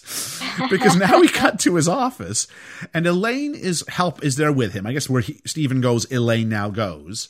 And she discovers the Penthouse magazine on the uh, table. And um, that was part of an earlier scene where there's a bet where if Yeah, one can okay. disprove the other, then the, the, the, the punishment was they would sign you up for a uh, for a porn magazine subscription of your uh, of their choosing. So he is penthouse, and yet Elaine goes. You don't have to be embarrassed by this. And she opens the magazine, takes his notes off the music stand, puts it on the music stand, and kind of walks through and goes, "I know what men like you are like." And he kind of smiles, and it's this intimate, um, appealing. She sees him as more than just the guy she is to care for. She does give him some sense of his own masculinity, sexuality. For a moment, he's not Stephen Hawking guy who's stuck in the chair. He's Stephen Hawking. He's a guy. Hey, check out how good this girl looks. Yeah, And that that's a nice and she's got a fun she's got a fun energy about her elaine does I like her. and stephen's starting to get for lack of a better word seduced i don't think it's underhanded what she's No. trying to do but it's clear and we just saw this happen we just saw and we're kind of okay with the jonathan relationship with uh, Jane, and now they show us this one, and it's really hard as the audience after he goes with the beer and has the summit in the church to now go, careful, Stephen, careful. Am am I wrong? No, no, you're not. And then we cut to uh, in the house, and he's decided he's going to write his book, and he's going to call it not just a history of time. He goes back and puts a brief history of time. And I never noticed until that moment how funny that title is. I know. It's great, isn't it? Yeah, I did. It's something I really appreciate I in th- his works is that there is a sense of humour to it. I thought he was just like being Back to the bombastic Future, and like pretentious by saying a brief history of time because I could go on for years, but I am going to do it f- in a brief amount of time. Lovely British See, accent. I, I Thank you. took it as like brief as being small and history as being long. Yeah, absolutely. I, I, I, think it's what it, I, I think it's him absolutely having a joke. Yeah, Yeah. yeah, completely. And so uh, he does write, though, um, his wife, um, uh, Jane, has found part of his uh, manuscript where he says that humanity needs to know why we're here and what we are doing here. And if we ever achieve that, then we will uh, we will achieve the mind of God. And Jane, for the first time in her life, sees this as proof that her husband believes in God. And she goes, Does that actually mean you believe in him? You believe in him? And he goes, Yes. However, and she goes, No, don't, don't take this from me. Let me have this. and so he goes, You're welcome. And then he types it but doesn't say it. The idea of I'm going to America and I've asked Elaine to go with me. And he just sits there. And we get to see it. And Stephen gets to see it, of course. And we get to see Stephen looking at Jane, wondering, is now the time? And I'm thinking he's not going to send it. He's not going to send it. And then he does. Yeah. Whoo! Oh man, this scene, this this had me in tears. And so the message here is he's in essence he's asking to separate. He's asking for a divorce. He's he wants to partner with Elaine. And Dean noticed the beautiful moment. She gets down on her knees, so she's lower than him. Yeah, for once he gets to look at her eye to eye or even looking down at her like he did when they first dated. Yeah. Yeah. Oh. And she said, "I try. I did my best. Yeah, and I loved you. I have loved you. I Yeah, have and loved I you. At one point, love you. Yeah. And Eddie Redmayne, bless him, he's crying his eyes out in this. God, he he he he he earned his keep that day. That's for sure. That was brilliant. And Brilliant s- scene. And so now he goes off to America, and we have um, Jane go back to church, where Jonathan, thankfully, is still running the choir. And he sees her there, and he walks away, and she goes to walk out, and then he plays a song. And I'm guessing George, if his song must have had some, some like, was this the same song he was playing with their son earlier in the film? Yes. I I'm don't- sure it was. I don't know. Liam, you, I- you think so? I thought it was. because it definitely and she ch- takes this as a sign it was like something out of la la land and she turns around and goes you're playing my song and rushes Yes. in and they kind of have a makeout moment in the what's that thing called in the side of a church that little room Lady off to the side lady chapel's not what i was nave no not nave nave I, I don't know whatever that side room is in the church Yeah. Vestry? Yeah, I know what you mean. oh maybe that's it a vestry I didn't really pay much attention to which room Dunno. they were in, to be honest. It was a little side room with with a piano. But they start having a little kissing session inside the church. Then we go back to America, and Stephen Hawking is fresh off the plane, and people are taking his photographs. And about because his, his book is now published, he's now a superstar. And a million idiots have their books out with pens for Stephen Hawking to sign. like the guy is in a wheelchair, but he has to move with like one of his knuckles, basically, or something like that. Like, like severely needs assistance. And you think he's going to sign the book. Now, I don't know if this is legitimately what happened or the producers went, how can we get across the idea that they are, um, that, that he's really, really famous? I know, we'll have people looking for autographs. And I just went, give me a break. I'm hoping it's true and there's people were that I stupid. that was funny. I like the Oh, it's fu- of it. It was, I thought it was insulting, but the only I, No. I, should I- imagine it probably was real. yeah.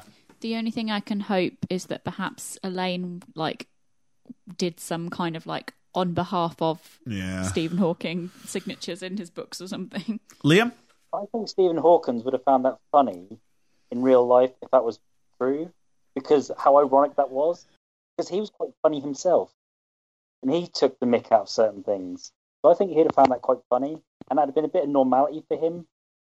Yeah. Do you agree or disagree? Um, I mean, I think the humor's there. I, I, I think it is a beat in a movie that needs a beat, especially at that point because of what's happened. We we had our feel good moment with Jonathan and Jane getting together. Something the filmmakers have told us we want to see. The filmmakers have made it something that we want to see, and now we see that come full circle, and we're okay.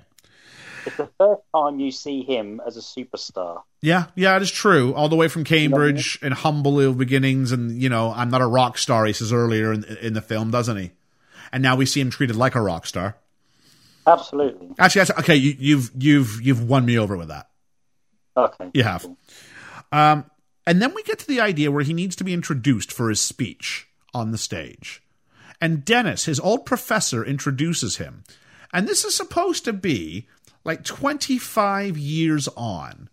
And, And Dennis doesn't look any different. has not aged a day. Stephen I has. thought that myself. I Yeah, don't I think it's that far on because if you look at the ages of his children in the next scene, the oldest one is not much above 18. No, it has to be because he meets the professor in November of '63, and his book comes out in 1988. Yeah. And Then he even that's- says so many years ago. Yeah, Then the time frame with the children is strange. Um, but or more time has passed than we're. I think more time has passed. I think No, I think I yeah, think they no. were married for longer than we realized before the baby came along. There's also Yeah. quite a lot of um, discrepancy between the film and real life in terms That's of true. the timelines. So The kids could have been much older at that point. That'd be worth looking into. Um, the sort of the things the things that happen next in the film are, are definitely not in time with Yeah. reality. But my favorite thing here is that so Remus Lupin has not aged a day because he's had some spell. But Because we he's a werewolf. but we cut back to Stephen Hawking's best friend from from university, and the guy looks have like he's fifty. he looks he, he looks older than the professor. I thought that exactly the same thing. I thought exactly the same. And then, so he makes a bit of a speech. It has one sort of semi. It was supposed to be a big sweeping speech. I didn't really get it about the you know humanity and hope and all this stuff, but it goes as a standing ovation, which I don't think happens until you know he's leaving for the night. Maybe he said last question. I don't know, but that always happens. I really liked that speech. Okay, I took quite a lot away from that. I thought that was a really lovely speech. I believe it's a real one. Um, I think I've heard clips of it before. Uh, I know I I really really liked it. I think it spoke to a strength of what he- he's been through and him, and also passing that on to everyone else.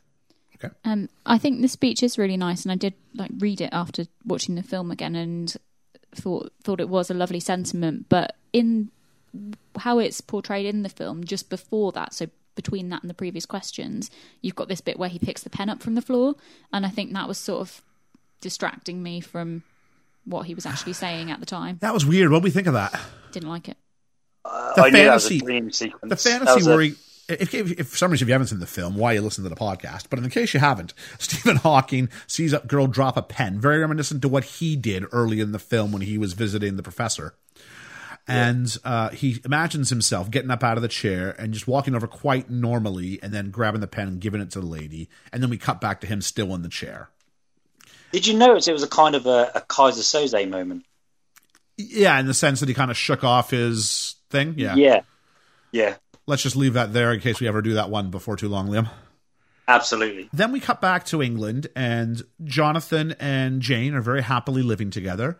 And there's a letter from Stephen, and we don't know what it is. And then we cut to Buckingham Palace. He's getting not a knighthood, but he's getting like an Order of the British Empire or something from from the Queen. Was it an MBE or something? So yeah, yeah, OBE, yeah. yeah. OBE, yeah. Officer of the British Empire. Is that what it is? I don't Something like know, but Order, I I believe think. it's OBE. Order, Order of the British Empire. Yeah. And so they go in there, and he's invited Jane to be there as his companion. As they're introduced as Mr. and Mrs. Hawking, but in they go as, and they're kind of playing it up for whatever. And then we cut to them outside, and she thanks him for everything, and they talk about how their life has been extraordinary. And the last line by Stephen Hawking is, "Look at what we made," and it's a shot Oh. of the children as we then fade out. I felt I felt a bit I felt a bit because if he said that, I thought that was amazing how he's thought of all these different things about the universe. And the one thing he's proud of is the one thing he created himself. That's interesting. Or the idea about, you know, I was looking for a simple equation that would solve the mysteries of the universe, and maybe it was relationships that solve the mysteries of his universe. I don't know. Maybe. So, and then it, we get a couple of chyrons at the end that tell us that Jane and Jonathan were married, that Jane and Stephen are still good friends, it's their grandchildren, da da da da da. And we kind of leave things there. What they don't tell you, and again, remember when I said remember the source? What they don't tell you is that Stephen marries Elaine. Yes. Oh, I yeah. and it they- seems very strange you wouldn't include that. Yeah. because it just had a, a graph at the end. Uh, You know, whatever are married, uh, Stephen would, would would marry Elaine. They they happily spend their time between Cambridge and the United States, and then you can go with Jane and Stephen are still friends, and you know, uh, often dote on their grandchildren together or whatever it was. yeah. That's very Yeah, strange that that's not included. Yeah, so I think again you have to look at the source because it seems like Jane Hawking was very like he had to convince her the the A- Andrew McCarthan I think I got his name right. Anthony M- M- McCarten, who wrote the screenplay, had to convince her for three years, and this might have been part of a thing. I mean, she, otherwise, it just seems weird. Why would you not include this about the the, the subject of the film? So apparently, um, he and Elaine were married for ten years, um, and then that fell apart. And it was after that period of time that um, Stephen and Jane repaired their relationship. Oh, okay. So it's sort of So it's a great she deal of was time. That, yeah, so she was that wedge between their their relationship. So perhaps if it's Jane's memoirs that are kind of dictating how the film goes, then Yeah. she perhaps didn't want that to be focused on because she didn't want that marriage to be celebrated. Maybe. Also, if um, Stephen and Elaine have then broken up since the film came out, it's not necessarily a piece of information that's needed, is it? I mean, it it could be added in, but then you've got to add they were in a relationship for this long, and then it, they broke up, Yeah. and now Yeah. they are friends again. Like it's a little bit that's not necessary, really. Well, married though. It may also be that they didn't part terms on part ways on such good terms, Stephen and Elaine. Yeah. So it might be a bit of a mar on the film. So just a couple of more facts on the way out, and then or little bits to talk about, and then we can talk about big picture stuff. Um, the film was not shot chronologically, and so depending on what time frame they were shooting that day, think about the challenge that that would have meant for Eddie Redmayne. About you know, it wasn't just he was That's purposely. insane. So what day he had a chart? What day is it, or like what part of the thing is it? And then what would Stephen Hawking's uh, um, problem have been at that point? What would be the the impact of his disease at that point in his life? That just makes his acting in this film even more impressive. Uh, it said that at the um, at the debut at the Toronto International Film Festival, where Stephen Hawking was a guest in the crowd, that a nurse had to wipe away a tear from his cheek after it was over, which made Anthony McCarten say that was if that was all it ever got, that was it for him. He was happy to have said that. Hawking has also said there are passages where Red Redmayne is so convincing he forgot it was an actor and not just a lateral portrayal of his life on the screen. and not to let's not uh, throw away Felicity Jones here. Uh, Jane, the real Jane Hawking, was impressed with Felicity Jones, so was I. especially the way that she picked up Jane's very authentic mannerisms and speech patterns. Do we know whether Eddie Redmayne spent a lo- like whether Stephen Hawking actually collaborated with the film at all? He had uh, Eddie Redmayne had a conversation with Stephen Hawking for a number of hours, but he said that Hawking only said like four sentences during the whole meeting. Well, So uh, he said he was very funny when he did speak, but it was very, very limited. So this is much more a Jane Hawking piece than it is a Stephen Hawking Yeah. collaboration. I suppose he's able he was able to watch um, recordings and things of how Stephen Hawking actually you know Yeah. moved and things like He, that. to it said he was okay with it, and it seems like he was okay with it because one thing Jane Hawking has slightly kind of gone against is that it said Stephen Hawking was actually much more stubborn and difficult to live with than is shown in the film. And there is the idea that at least how she from from from her version of it, it seemed like much more like Stephen was very difficult to live with, and there were less sweet moments than we saw on the screen, and much more of a difficult ones. Yeah, I can understand that. But if the film's based around the star power of Stephen Hawking, we don't want to go see a disabled man um, presented uh, in such a, especially a guy who's like a cultural hero. It would be very difficult to do a movie where he's where he's presented as like almost villainous in character at times. What do you think about that, Georgia? I think you're completely right. I don't think the film does as well. I don't think it gets an audience if it's portrayed as any anyone is portrayed as being the bad guy in it. Um, I don't think that's what the story is about. I don't think that's the message of his life at all. Um, and I don't think it should be a look back on all of the negative things because if it's especially if it's done from one side's point of view, because if you get a lot of negative Stephen vibes, then and nothing from Jane because it's written from her point of view, then you're going to get a skewed a view of reality, and you might take sides on it. Whereas if you both see them both as very good people, one it makes a better film, and two it's not then one sided either way. I thought it was really nicely balanced. So Yeah, I think it could it could have gone differently if, like you were saying, he was portrayed as more accurate. I don't think it would have been a nice balance then.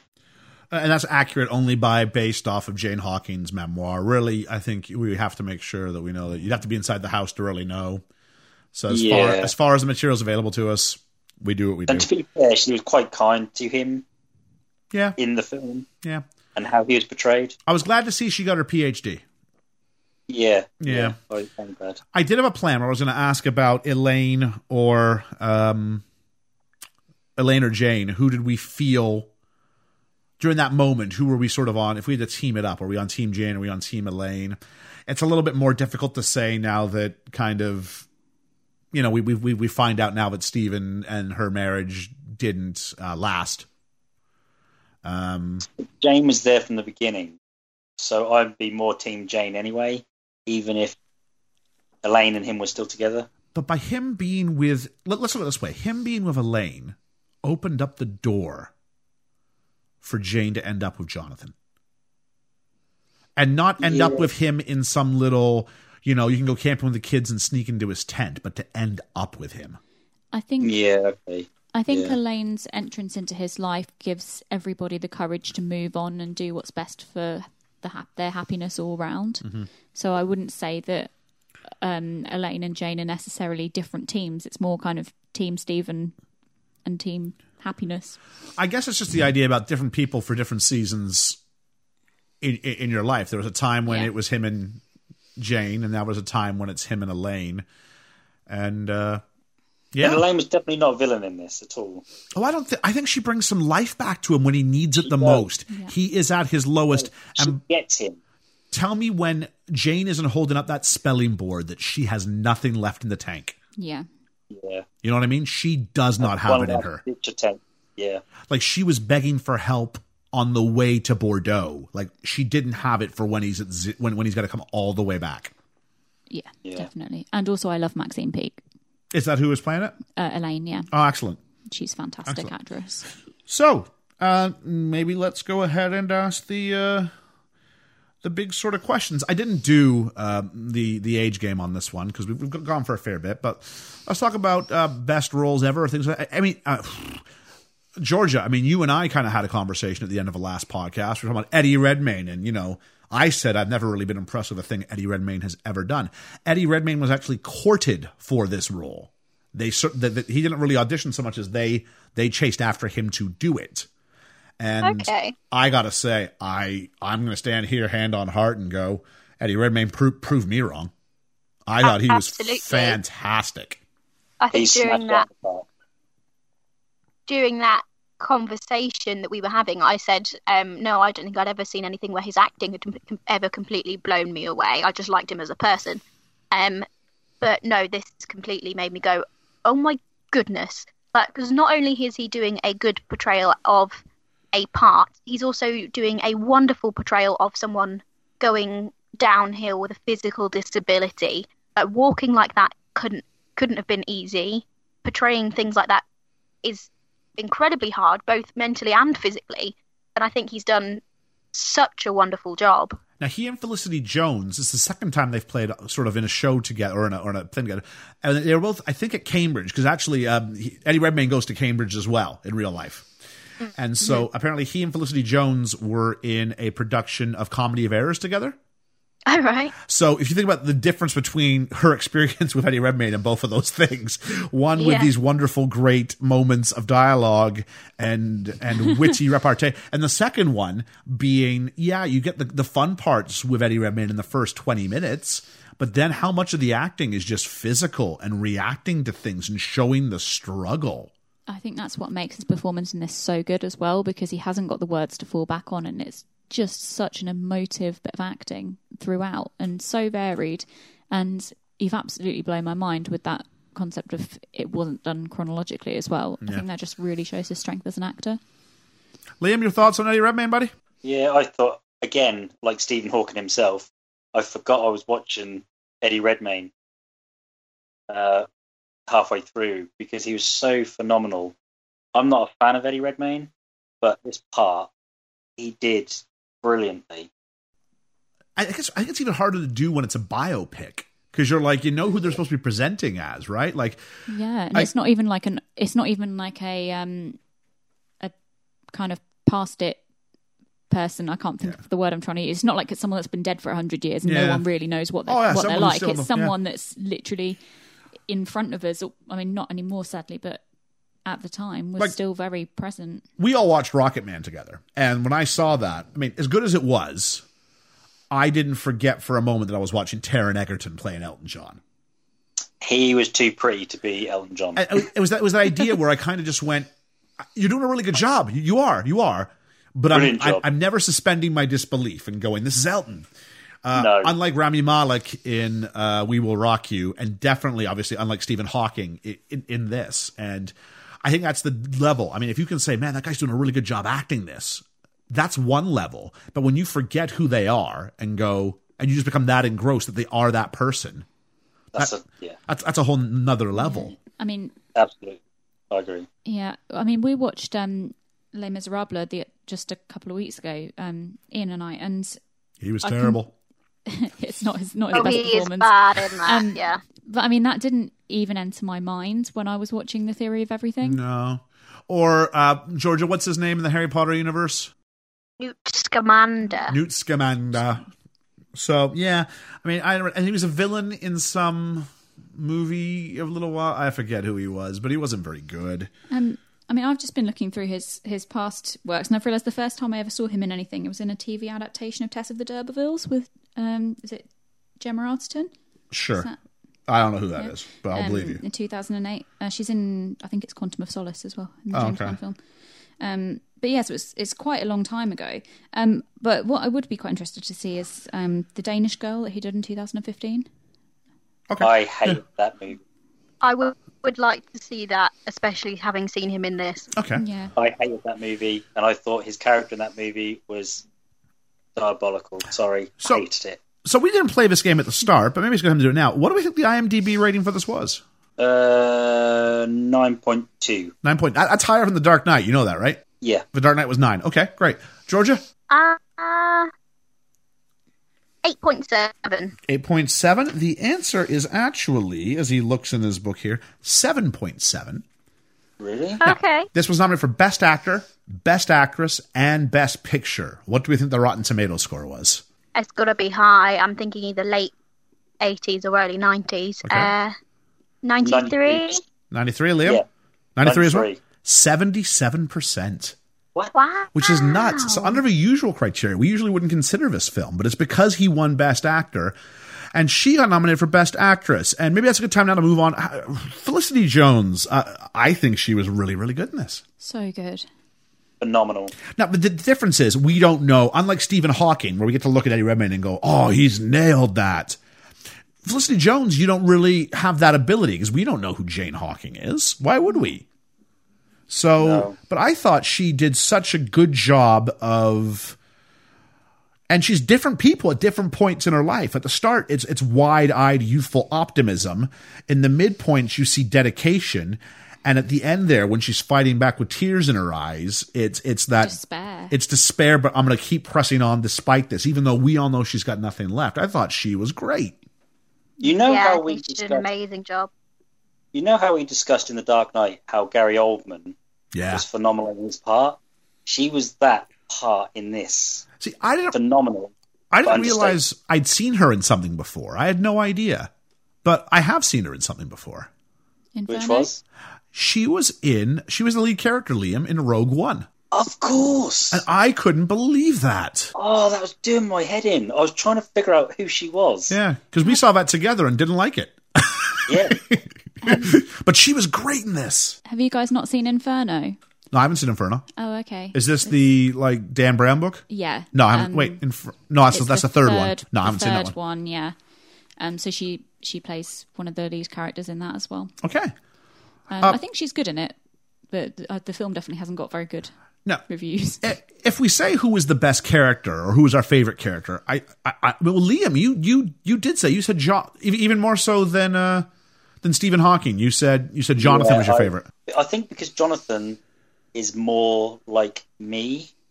Okay, Uh, part of my character is more like Jonathan. okay, So I relate to him more. You know how you, when you watch something, you relate to people who you relate to. absolutely, So absolutely. I relate to him more uh, than any other character. So yeah, I like Jonathan. Uh, Georgia, any other characters beside the the big two, or you want to just sing someone else's praise No, again for a moment? I think I think it's got to go to Eddie Redmayne. I was completely blown away by his performance. Um, and I think in any other film, there would have been several other standout performances, but because he does such a good job and it's such an I- iconic person that he is portraying, it's kind of hard to look past that and see other people doing a good job as well. Oh no, I disagree.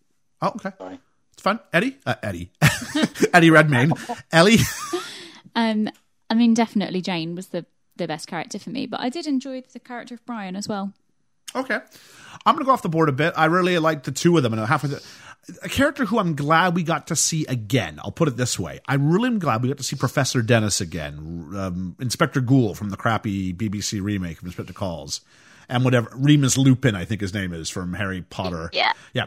I really thought he was good in that way that he discounted Stephen Hawking and and I don't know I'm I'm a teacher and I think there's those those kids but there's certain ones that you might go oh you could be so good if you just sort of gave it a shot and to see him and and that movement as well I think um, where he goes from seeing Stephen as a uh, lazy student to seeing him as a brilliant prodigy to seeing him as a uh, a colleague and then later on as a friend and I thought that in the hands of a lesser actor, that would be a real easy to just mail in sort of role. And I felt he actually made something of that, something more yeah, than it was. now you've now you've said that, I've gone actually, yeah. Um, other than the big ones, he is definitely one that I thought did a brilliant job, and he made me smile when he came back on the screen. yeah, which I think is something that's quite important in a film that carries some very heavy subjects. Even if he wasn't necessarily a comedic character, he brought, brought a warmth Yeah, to there's a what was warmth. going on that I really appreciated. and at moments that was this film's greatest um, attribute. I think was it had moments of warmth, and that's really really hard to achieve. Can I just say also, um, I know that's focused more on Stephen Hawking going through his life, but for me, this film was about two love stories. Yeah, I would just say is it three? It's not three. It's two. It's two love It's stories. two. Yeah. That's what spoke to me. The two love stories. Yeah. Uh, because it would be really easy, and I think it's the way the marketing went. And obviously, you have to market the movie this way. But the movie was marketed around the love story between Stephen Hawking and Jane Hawking. But I think you became equally, and, and they set it up so that when they ended up together, you were okay with it. Yeah. I think it's important. Now, consider the source again, but but I still think that's important that when they get there, we're okay with seeing the two of them end up together and that closeness that they have. Exactly. Yeah. Yeah, I agree. So yeah, But you're on their side from day one. pardon me. You can understand the. You can when Jonathan first comes into the picture, you can understand it from day one. it could have been really easy to write that character as like like a one dimensional kind of it could have been very different you know what i'm saying and it was Yeah. very multifaceted and nuanced and um considered the gray Yeah. in the situation um so with that in mind uh basically we're just left with our ratings to do so uh, if no one's thought of it, I'm going to ask you to take a couple of seconds here and rattle around in your brain. Uh, Liam, reminder to you that you and I do this on a half point scale. Half We point scale. Uh, Georgia and Ellie, uh, you kind of have, you are like Stephen Hawking. There are no limits in your universe. So feel free to go ahead and break the system however you want. But we do use you guys in the form of tiebreakers if we need to. So, uh, is anybody, uh, let's start. Ellie, do you have one? Yeah, well, mm, mm, I think I think so. Um, I really enjoyed the film. Um, I think just just thinking back to how I've rated other things, I definitely uh, would rate it sort of above Amelie and um, in Bruges and things like that. So definitely at least an eight. Um, I'm thinking probably an eight point two five if I'm allowed to be a little bit cheeky and go Well, you- between the half points. You yeah. and Georgia, like I said, there are no limits. So yeah, this is not a black hole. It's not going to collapse in on itself. You can you can do whatever you want. So eight point two five, Georgia. Um, I'm struggling to kind of go back through and place it amongst what we've already done because I did enjoy this. Um, it didn't make me cry or anything. I don't think I was invested enough in it. I don't know whether that's my watching environment. Like I've said, I've had to Right. put subtitles on because I haven't been able to hear too well. Um, I think, although I didn't write many notes, which means at least in the last half of it, I was paying attention and not necessarily stopping it to write notes and that kind of thing. Um, I, I would give it a seven point eight. Seven point eight. Okay, okay. Uh, Liam. Well, my first watch of this, and I didn't want to watch the film in the day, but when I did watch it, it surprised me. Um, second time round, I loved it more. I cried a lot, mainly for the love stories. Okay.